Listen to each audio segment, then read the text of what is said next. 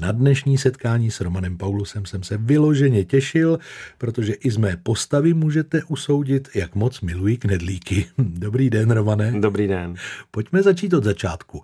To časté přesvědčení nás Čechů, že knedlík je naše záležitost, to je asi omyl, ne? Knedlíky se přece vaří i jinde.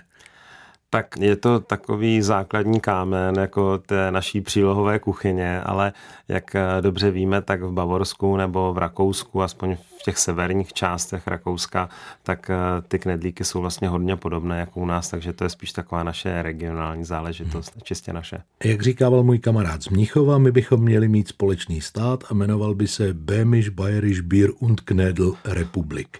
Zůstaňme u českých knedlíků, je jich celá řada. Je paradoxní, že údajně tenhle druh přílohy vznikl omylem, jakási historka o vojenském kuchaři, kterému za války pobořili pec, říká, že měl zadělané těsto, nevěděl s tím, co jiného dělat, tak to hodil do vody. Je možné, že takhle přišel na svět knedlík? No, pravda je taková, že mě, když se v zahraničí ptali, co vlastně ty naše knedlíky jsou, tak já jsem eh, si takovou univerzální odpověď už potom, jak si vyladil, že jsem říkal, to je jako když pečeš chleba, ale dáš ho vařit.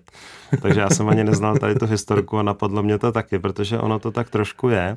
V každém případě takový ty knedlíky typu špekový, karlovarský, tak to je vlastně to, co nalezneme v tom Bavorsku nebo mm-hmm. v mhm. tom Rakousku ale ty naše kinutý, kterým my říkáme český knedlík, tak eh, ty jsou vlastně jako speciální tady pro nás, kde je tam jako relativně hodně toho moukového těsta vlastně a ta houska je v tom, řekněme, třeba půlka nebo jenom třetina, tak to je něco, čím vlastně jsme unikátní.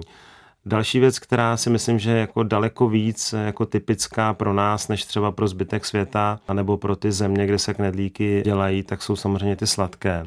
No ano. Ať už tedy třeba z bramborového, nebo z tvarohového, nebo i z kinutého těsta, tak eh, je to taky něco, co je u nás eh, taková naše doména a já, když jsem se učil v Rakousku kuchařem, tak i ty učebnici jsme měli vyloženě kapitolu sladká jako jídla z Čech a tam byly ty eh, vdolky, buchty, knedlíky, takže Rakušani se tím nějak netají, že to vlastně převzali z naší kuchyně. Nechám teď úplně stranou pohledy na racionální a zdravou výživu. Zeptám se vás jako kuchaře, Romane, jestli ten klasický český kinutý knedlík má své místo v moderní gastronomii 21. století? Pokud ano, tak v jaké podobě? Tak eh, myslím si, že v co nejlepší podobě, kdy si připravíme opravdu fantastický knedlík, doma si ho uvaříme, uděláme si k tomu nějakou pěknou omáčku, rajskou, svíčkovou, tak si myslím, že určitě místo má. Myslím si, že to je všechno o množství, mm-hmm. o nějaké čestnosti, takže jíst každý den určitě správně není, ale jako součást nějaké pestré stravy, tak si myslím, že na tom určitě nic špatného není. Ano, Knedlík občas budíš pochválen, ať už je k omáčce nebo ten sladký.